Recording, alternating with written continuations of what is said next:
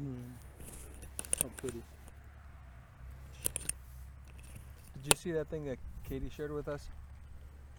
The one second, one second a day? day? Yeah. Mm-hmm. I would cool. almost have enough footage to do that. Mm. Make a slideshow of daily puppies. Hello, everybody. I am Sandy Mackey. And I am Al Curtis. Not to be confusing. You know, I'm not Al Curtis. And I am certainly not Sandy Mackey. Just in case. Which you can sort of tell from our voices, maybe. The computer can. Yeah. When you look at your digital copy of your voice, it's much different than mine. That is true. In case you wanted to know. I did. And clearly in our early, early recordings many years ago, I could look at the digital on screen and know exactly who was talking because of the way our voices oscillate and leave a signal, I guess, for lack of any better term. I guess it's a sine wave or a wave of some type. So yes, we're different. Anyway, today,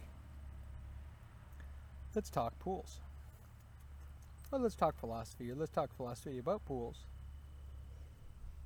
Let's talk about how long ago we started doing recordings and the early days in our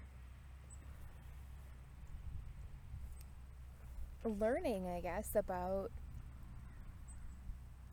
storytelling.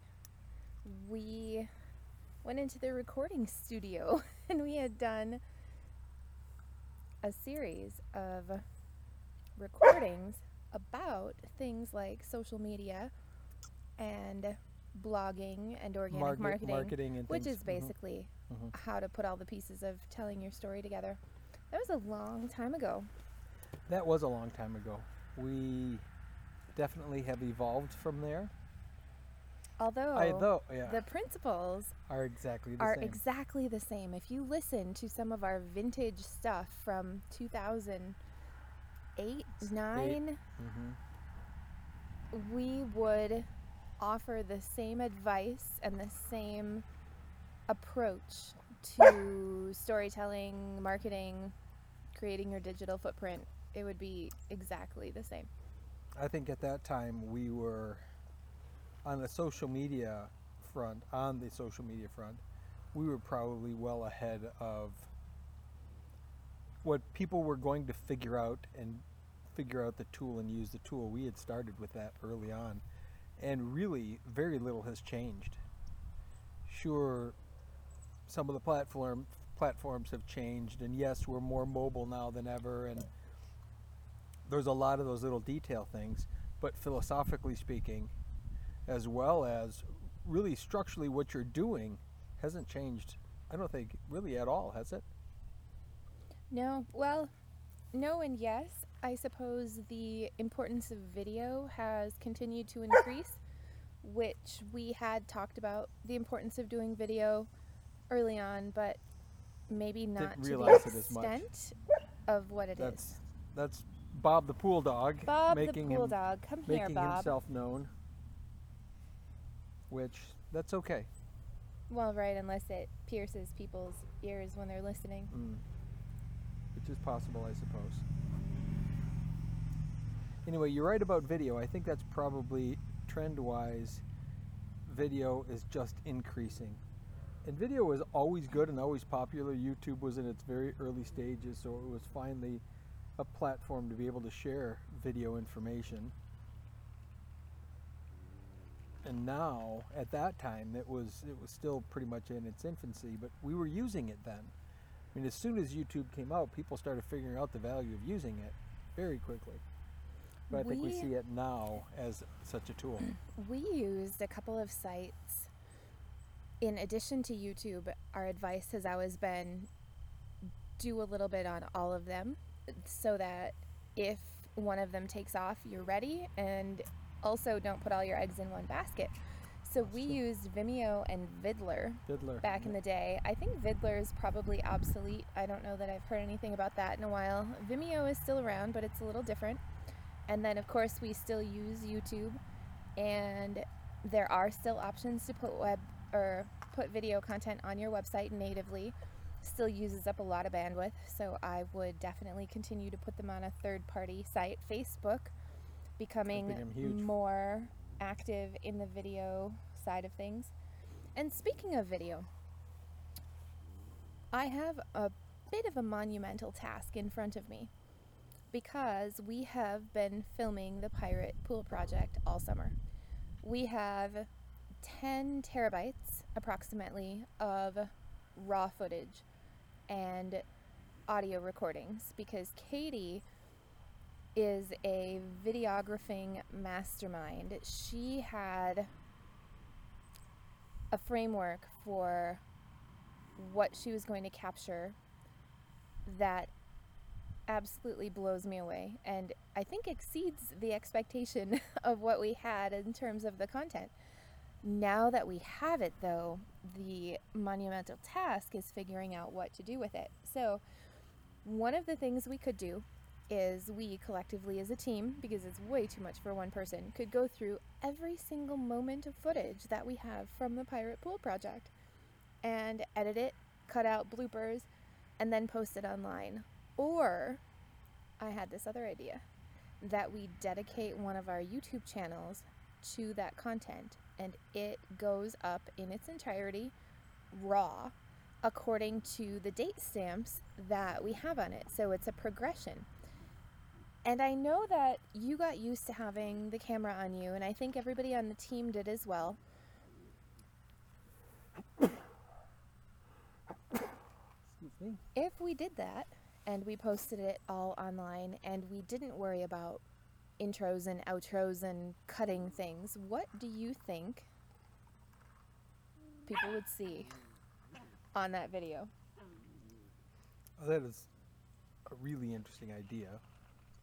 I'm going to have to think about that one, but I want to put into perspective what ten terabytes is. ten terabytes is ten thousand gigabytes.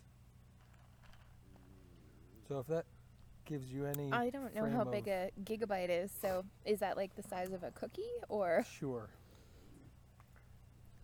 But when we early on took pictures with a digital camera, that one megabyte per picture was huge.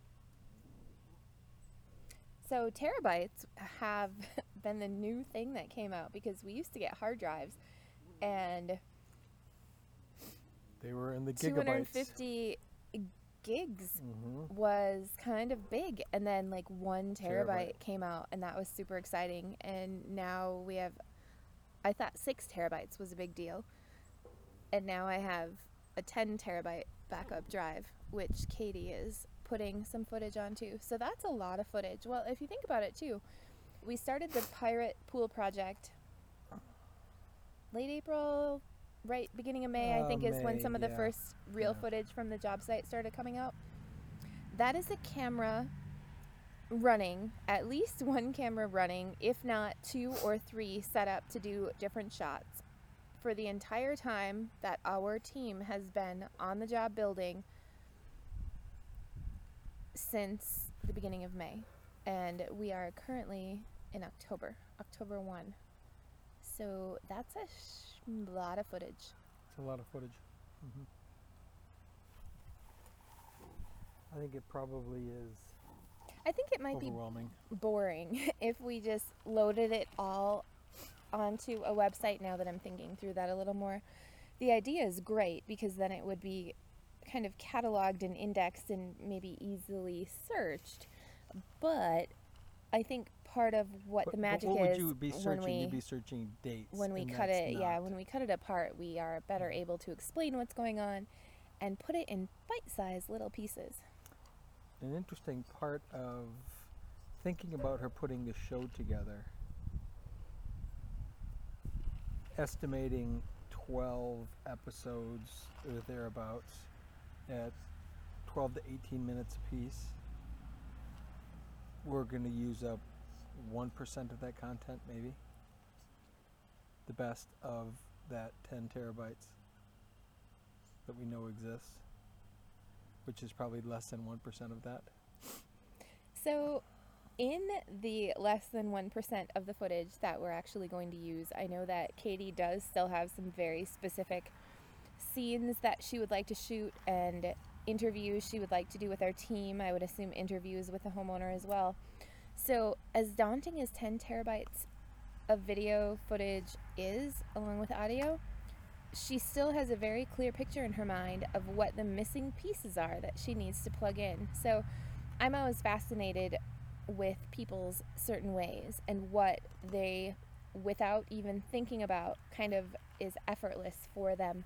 And I think that we've definitely learned through this that Katie has a certain way when it comes to storytelling and video and getting what she needs to get the job done, which mm-hmm. I mean, frankly, this is you. It's not an easy task. No. She has had to be on top of the plan and the strategy all along, and get you and the team and me to go along with it to make sure that she gets what she needs. So that, I think, has also been pretty special to find out and witness. Well, I guess I never, going into it, really had any idea how monumentally huge the effort was going to be. Herculean, with so many cameras, with so much footage, that to do a show requires maybe some footage from some days, maybe no footage from some days, depending on what it is. But to be able to go through all of that and know what the right shot is, how it helps tell the story, what the next piece you need is, it, it is a testament to her specific skill that she has, because I, I just am overwhelmed even thinking about the possibility of what it would take. And there's there's a piece of that too where you can't rush that. Much as I want to rush it, much as I would like to have seen it happen as we built, more episodes come out, I also recognize that it's just not that easy. It just yeah. isn't. Well, I think we are splendidly on track, and we have officially three episodes out, although the first one ended up being kind of episode zero, the preview, the pilot, so to speak, setting it up, and then episode one and two have come out, so she's working on episode number three right now. The goal is have all twelve out by Christmas. It's currently October first, so people will be able to binge watch over their holiday break if they choose to.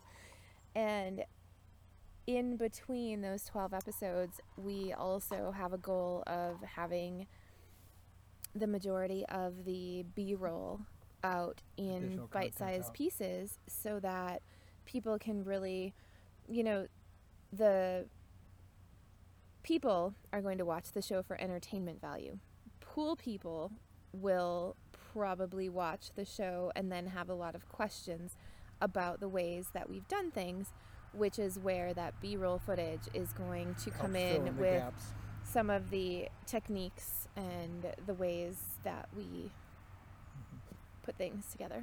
And this show will be different, like we've talked about before, than other shows that are out there, because I happened to catch one on T V last week, and it featured one pool per thirty minute episode with commercials, so you probably had sixteen minutes, minutes yeah. of actual show, and then you had people leading it in, taking it out, so we probably saw, you know, nine minutes of actual on-the-job footage.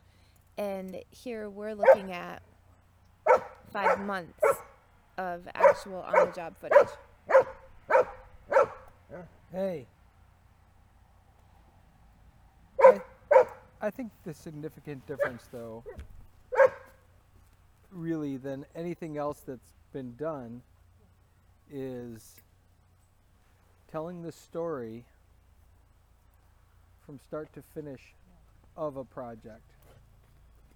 Not just the highlights of the best parts, not just the pretty stuff, not just the cool stuff, but the good, the bad, the ugly, the how-to, how we arrived at, and what our decision-making was, and then sharing that along with philosophy, how-tos, and and where we get our stuff, what supplies we use, how we find it. There's a lot of good detail in the show that has nothing to do with the pool necessarily, but it certainly has everything to do with the, the pool.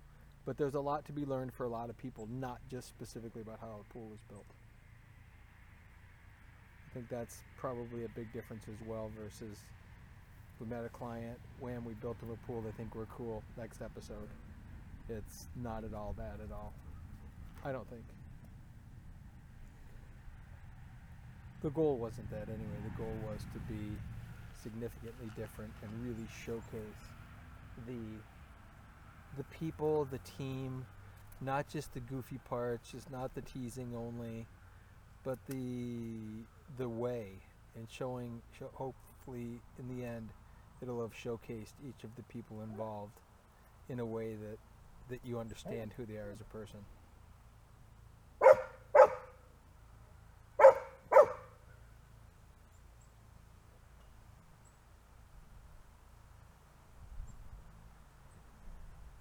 Bob continues to use his words for things, and I find it some days not at the most opportune times, but I would rather but it's okay. have a dog that communicates with me and lets me know when the water bowl is empty than one who can't communicate with me. Mm-hmm. So yes, we're hearing that in the background. Yes, Bob wants something and he's letting everybody know, but I'm not going to scold him for I'm that. I'm not going to take no, that away. I don't think so either. I think a little bit of barking, fine. Bob's just trying to tell us something. He's trying to say something. He doesn't do it just to bark. No. He's got a reason. There's those dogs that just bark for the sake of barking. That is not at all him. He very much has a reason to bark when he does.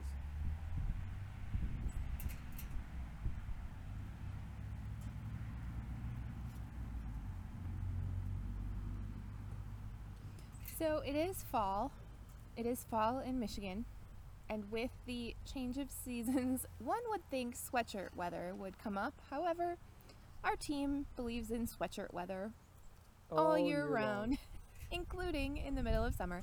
I, on the other hand, believe that sweatshirt weather is happening, but there's something that we may experience here in Michigan that I don't know if everybody does all around the country, because I haven't been all around the country when we head into October, November, December. Of course, in Michigan here, the season change is very pronounced. I know in other areas they also have seasons, but they're maybe not as pronounced because the leaves don't fall off of all of their trees, and you know, there's definitely a crisp fall is in the air kind of feeling. But in the pool industry, it's a sense of kind of relief after a busy, loaded summer is winding down. But then it's also kind of sad because everybody's closing their pools and it's kind of wrapping up, and you know, the fall season is like everything kind of going into hibernation and plants are dying and things like that happen. So it's kind of mixed, but definitely now, having been in the pool business not nearly as long as you, but significantly, you know, uh, you've been around but a, a, for a fair a amount of time. A good short yes. blip of time. uh, it's not a good short blip, I it's a pretty good blip. More than, a de- more than a decade is not a blip. I have come to recognize that fall for me definitely brings a sense of relief. You know, we, gone are the days where we as a company, I remember maybe the first couple of years that I joined the company, it was complete shutdown in the winter. But with our extended online footprint, as well as the questions that continue coming in every day and how we continue storytelling throughout the year, you know, gone are the days of our complete shutdown. Right. But there's a bit of a relief after the crazy closing that constant season phone call, that constant kind of uh, mm. winds its way down. Mm-hmm. I think on the construction end, there's that relief as well. As much as it, you try to work as long as you can with the weather being what it is, and you just sort of adapt and adjust to changing temperatures and weathers and things, and you have to modify some of the things that you do sometimes to handle it. It still feels good to get that little bit of a not quite so hectic go go go seven days a week, feeling guilty if you're not doing it because there's so much to do, feeling moving moving away from that into, you know, working but not having to feel crazy about it. And so I would agree there's something to that. A little more relaxed pace. Mm-hmm, mm-hmm. Yeah, cu- a customer on a construction site is not nearly as anxious. I mean, not that we see that so much anymore in our business like we once would have. An anxious customer wanting us to get or done so they can. Or an anxious pool guy. Wanting to be done? Well, an anxious pool guy conditioned to yes. be hyperactive in the peak mm-hmm. of the summer. Mm-hmm. Which, you know, once you've done something for a number of years, we've definitely changed our ways in a lot of things, but some of those kind of unconscious, subconscious behaviors or maybe even feelings still pop up. They do. What I really like, there's there's something that happened, and I it's it's worthy of mentioning. In those days when we were hectic and it was budget driven and it was volume driven and you could only allot so much time, energy, money towards something, I there was so much pressure to stay within budget. There was so much pressure to do just the right amount and, and all of that. And recently I was laying out a patio, and I was sort of laying out the patio the way I wanted it to be. And I don't remember what was on the print, and I don't know how much square footage was allotted on the print or the contract, but I know what I was drawing was more than that. But it didn't. But for me, it was like, well, this is what I'm going to do. And and it felt really good to to think and to say that this is what I think it should be, without it being, here's how much more money it will be to achieve this look. And when, when we do what we do the way we do it, we can always afford to give a little more, to do a little bit more, to do what's ultimately going to be right for a customer. And I think that was an interesting moment for me. Just feeling better about knowing that it's okay to quote unquote blow a budget, where in years past you would, you know, I remember many times, this was even before me owning the company. I remember we built a pool and I had to measure the patio to see how many square feet the patio was. And I have my own way of measuring, and this was many, many years ago, and I figured I had this much concrete figured out, and the homeowner thought it was a different number, and it was the difference of thirty square feet probably, or something like that. And an argument ensued between the homeowner and the original owner of the company over this extra square footage of concrete. At that time, two dollars and ten cents a square foot probably, uh, you know, probably no money whatsoever, and the The discrepancy was just this teeny tiny amount, and yet sixty dollars worth of concrete was worth an argument. Yeah, gone but are those days. Gone are those days, right. Where instead we're measuring in plus or minus hundreds of square feet sometimes. Or more, yeah. Or more. Well, and I think that just times have changed, and our certain way has changed, and if we choose to work with someone, once we kind of finalize that they'd like us to work for them and we'd like to build their pool, that's it. That's that's where, like, kind of all those decisions of doing what's right and doing it because it's what the project needs, those are already going to happen because we've kind of hit that, like, our threshold of, are you the right customer? Mm-hmm. Should we work with you? And then once we've met that, then kind of the rest is irrelevant, and we do work for money, but we're not driven by, by money. that money while we're doing the work. It's it's a necessity mm-hmm. to have our team there and to be able to create this amazingness, but that's not, you know, we're not going to come up with an idea and tell you it's going to be an extra thousand dollars and then have it be a big decision. You know, if it's yeah. the right thing to do, we're just going to do it mm-hmm. because we've already met that minimum requirement mm-hmm. of what it's going to take to get us to work in your yard. I think a big thing that really helps, and this might be a hang up for a lot of contractors, especially contractors that sub out everything, is when you have something figured out based on square footage, based on how much you're going to pay for it, and you're working from there, and then someone's adding square footage, that's money that you see directly out of your pocket.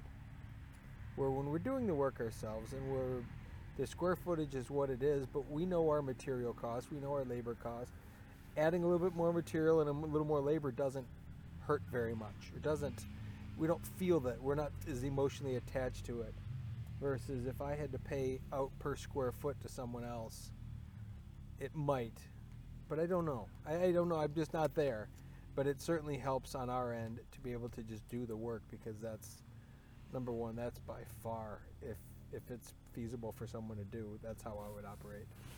Well, speaking of, that's how we do things. We have a handful of people from this year that have requested the magic that is our design and build proposing. And one of the things that continues to happen into the fall and into the spring of next year is that we will get some more of those calls. People who find us online, watch the videos, uh, come to know our team, but especially you, and say that if only Al could see my yard, I know that he could see something here. So what do you think is coming up for us next year? What are you hoping to focus on? And uh, kind of what are you thinking about some of this design work that you've got to work on here in the fall?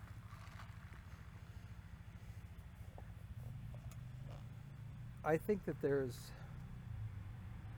room for us to do more projects without necessarily the intensity of the projects.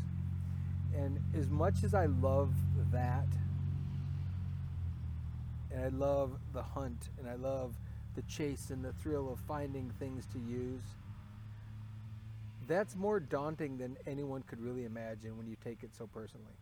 If I didn't give a shit, then it maybe it wouldn't matter, but I give a shit. What I see moving forward is probably less over-the-top theming. I think we have a general idea and theme on a project in terms of an overall look, but I think it I think that next year's projects are going to be less theme oriented and more genre oriented or looks oriented. So if someone's saying they want an up north theme, up north look, I see that being more realistic than building a whatever themed specific pool. What themes? So, so we say this, and mm-hmm. yeah, I agree that we'll probably have some genres of pools that we build, and then that one is just going to come along, and it's going to knock our socks off with what people are asking for. And as we've talked about how we ended up building a pirate pool, we talked about what kinds of themes you wanted coming up, and we had started collecting pirates, and lo and behold, the pirate people show up, and the magnitude of the project just takes on a life of its own, and boom, there we go. So and now we're out of pirates, by the way. So what is, what's next then? What's a theme that you haven't tried yet? I know steampunk is on the table with plumbing that you can see through and gizmos and gadgets to a greater degree. We did this uh, Caribbean steampunk, but that was very subtle steampunk mm-hmm. that, you know, some people are going to look at it and say, well, interesting kind of waterfall, mm-hmm. not quite sure where they are going with it, but the right people are going to get that it has mm-hmm. a steampunk flavor. But I think the steampunk experience pool is steampunk start to finish, from the equipment pad to the oh, pool yeah, to the yeah. plumbing to everything. So I know that is. You know, I think that, I think that's a, jo- a genre that I could be and would be really interested in doing. I think that's a, a long, arduous process, which which would be fun. It would be good. there's a there's another genre that is my favorite that I would love to completely build in. And I know we've done elements and pieces of, but I would like to complete theme in that Old West gold mine. That type of genre to me would be probably the ultimate, because that's where my spirit soars the most. But I could also see some sort of old world European-esque type of look, which kind of goes to that Game of Thrones slash, you know, and those are all really similar looks. The characters are different, but the theme, the, the overall look is really similar. Uh, which th that also goes to like the Lord of the Rings or anything else. That is all very much in that old world Mystic, European old mystic world look. Mystical, yeah. Mm-hmm. And that's certainly a fun genre to play in because there's a lot of options for that. We've done some of the more Caribbean beachy scene things, which I think is cool. I would like to not do that right away, unless of course the right customer came along and then I fall in love with it all over again. But I could certainly see steampunk because it's just such a prevalent topic right now, and that would let me take the pool equipment and every piece of everything that I ever found and turn it into something cool. That would be awesome, but that would be a really big, that would not be a simple thing if it was going to truly be steampunk. If it's a simple steampunk, much like the, the Caribbean steampunk one, that's pretty easy to fabricate, but I could see an awful lot of really cool fabricating, turning unexpected items into pool-related equipment and that kind of stuff, which would be a lot of fun. Speaking of steampunk, we have a collection of steampunk airships by Doctor Steampunk, who happens to be a friend of ours, and the steampunk kind of cosplay cosplay is one thing, I think, in the steampunk world, and then the steampunk enthusiasts slash um, it's just a the whole people who genre live design steampunk mm-hmm. is a whole nother thing. And he happens to have some of his work over in New York. There is a large in the Hamptons. Yeah, the South steampunk Hamptons.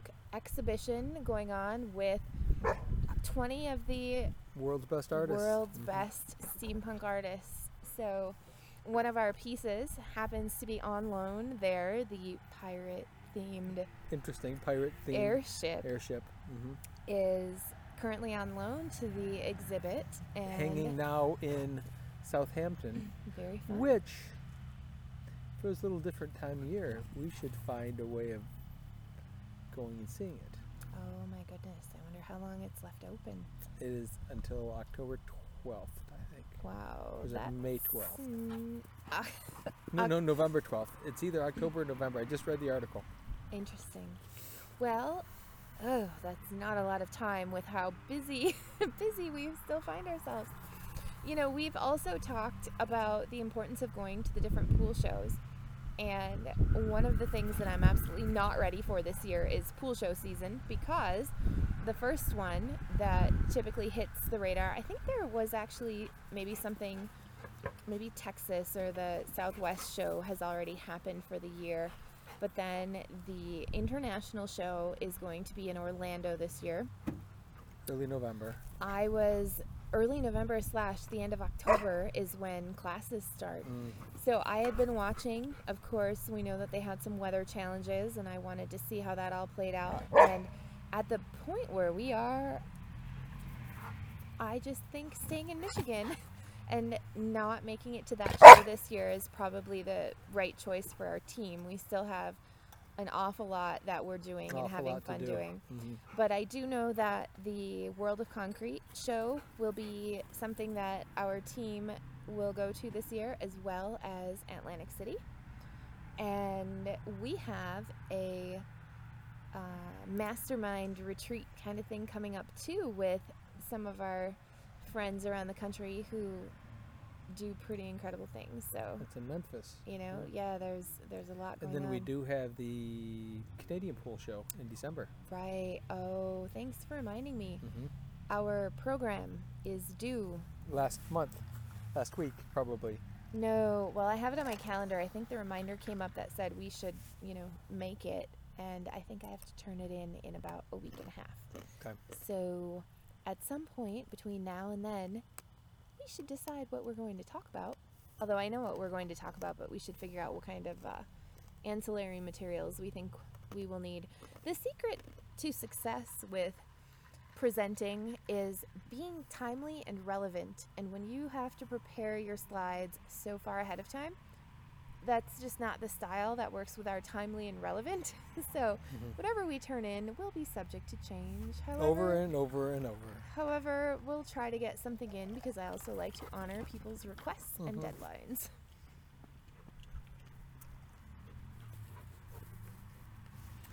Well, that that presentation was about the advancing of, you know, the vinyl liner industry. And specifically talking about hybrid pools. And I think it's a perfect, last year was introducing, I think this year is the how-to. Is showing, showcasing a project from start to finish somehow.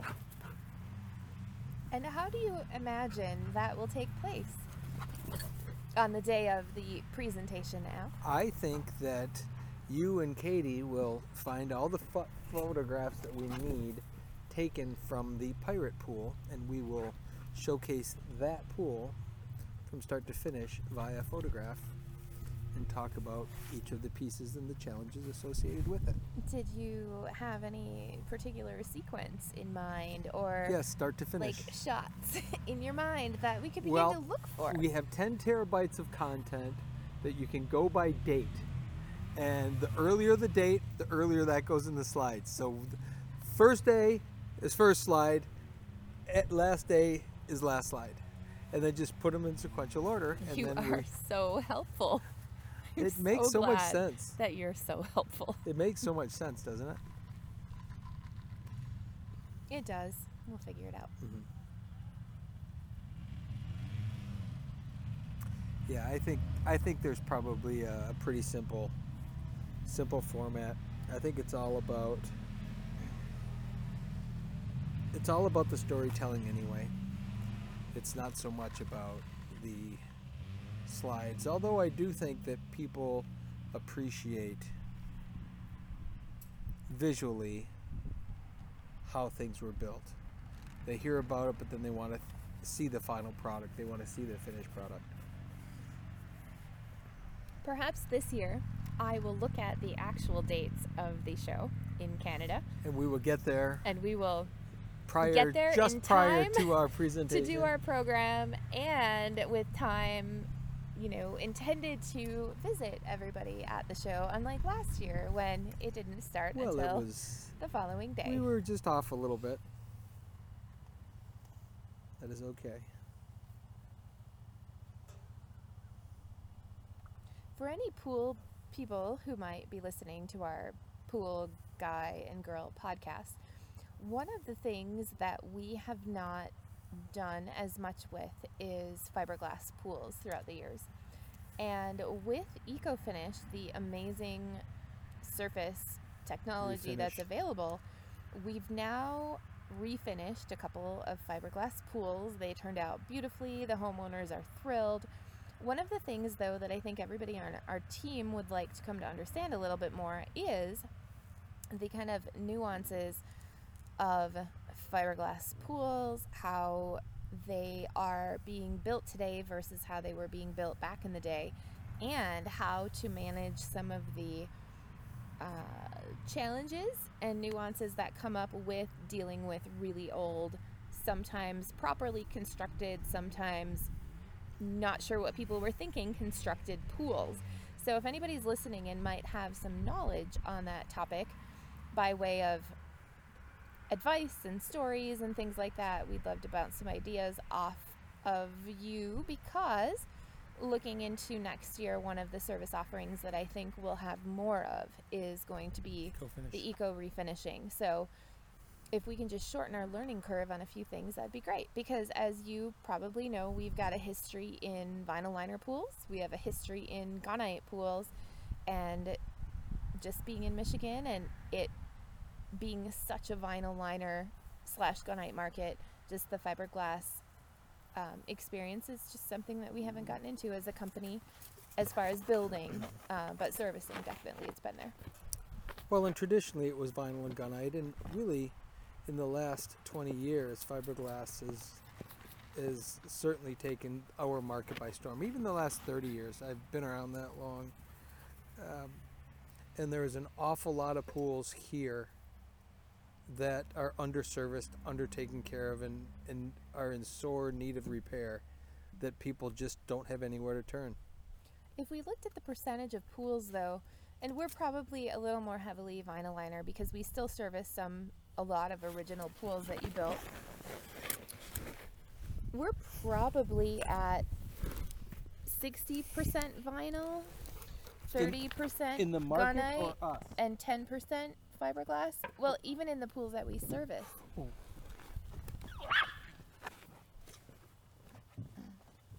Well, in the pools we service, yes. Nobody can hear you at the moment. Al is currently chasing a puppy who got a fork.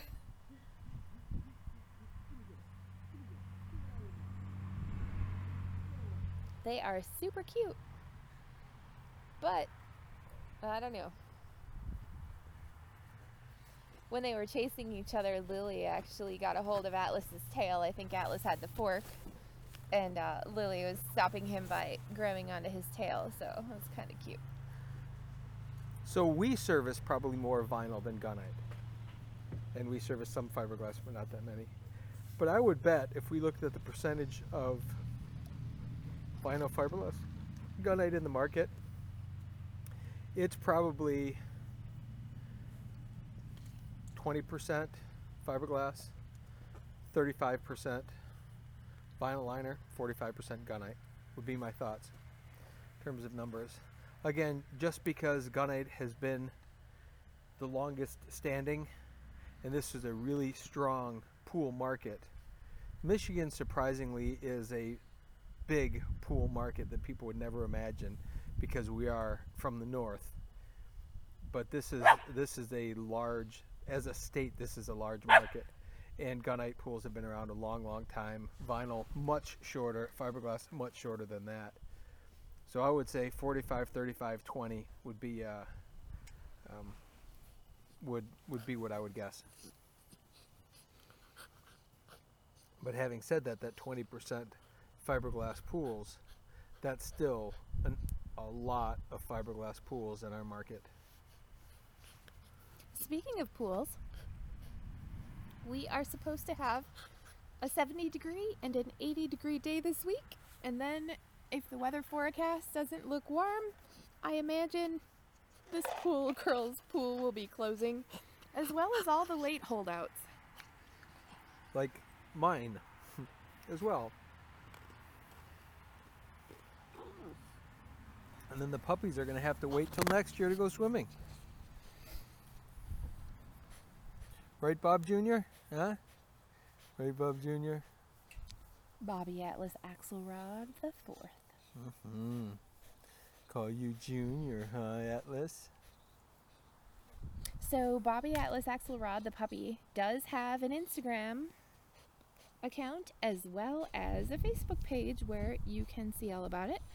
You can also check out all about the Pirate Pool on the website that I'm working on diligently, living legendary dot t v, where I'm trying to figure out a great way of hosting the episodes as well as that additional nine point nine nine nine terabytes of data that we have not used in the show itself.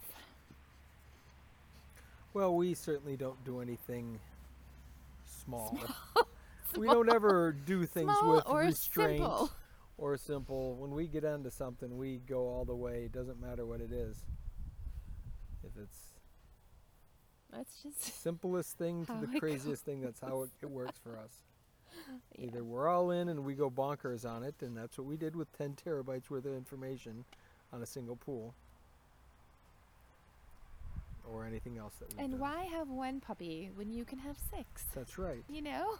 It's just, we have a it makes so much puppy more sense. factory here at the office, We have well, puppy factory is everywhere. Misleading. It's a puppy haven. Puppy haven. There we go. Yeah.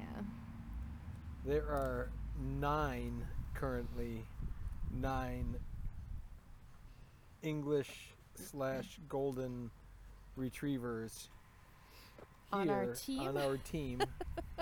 We need to do three a different team generations. Holiday photo. Three generations. There's five little puppies. There's three older semi-adult puppies. And, and there's, then there's one grandparent. One grandparent. One who is parent five, slash grandparent. Who's five and a half. Yeah. Yeah, definitely. Well, on that note, I think that's probably a wrap for today. Mm-hmm. And uh, I think the puppies need attention. You know, thank you to the one person that we do know listens to the podcast. I think there's actually, more, well, there's one that we hear from regularly, especially yeah. when we talk about him. So hello to you. And uh, I don't know. On that note, if you know there's two, then hey, that's awesome. Speak up so we can acknowledge you. Awesome. Well, until, until next, next time. time.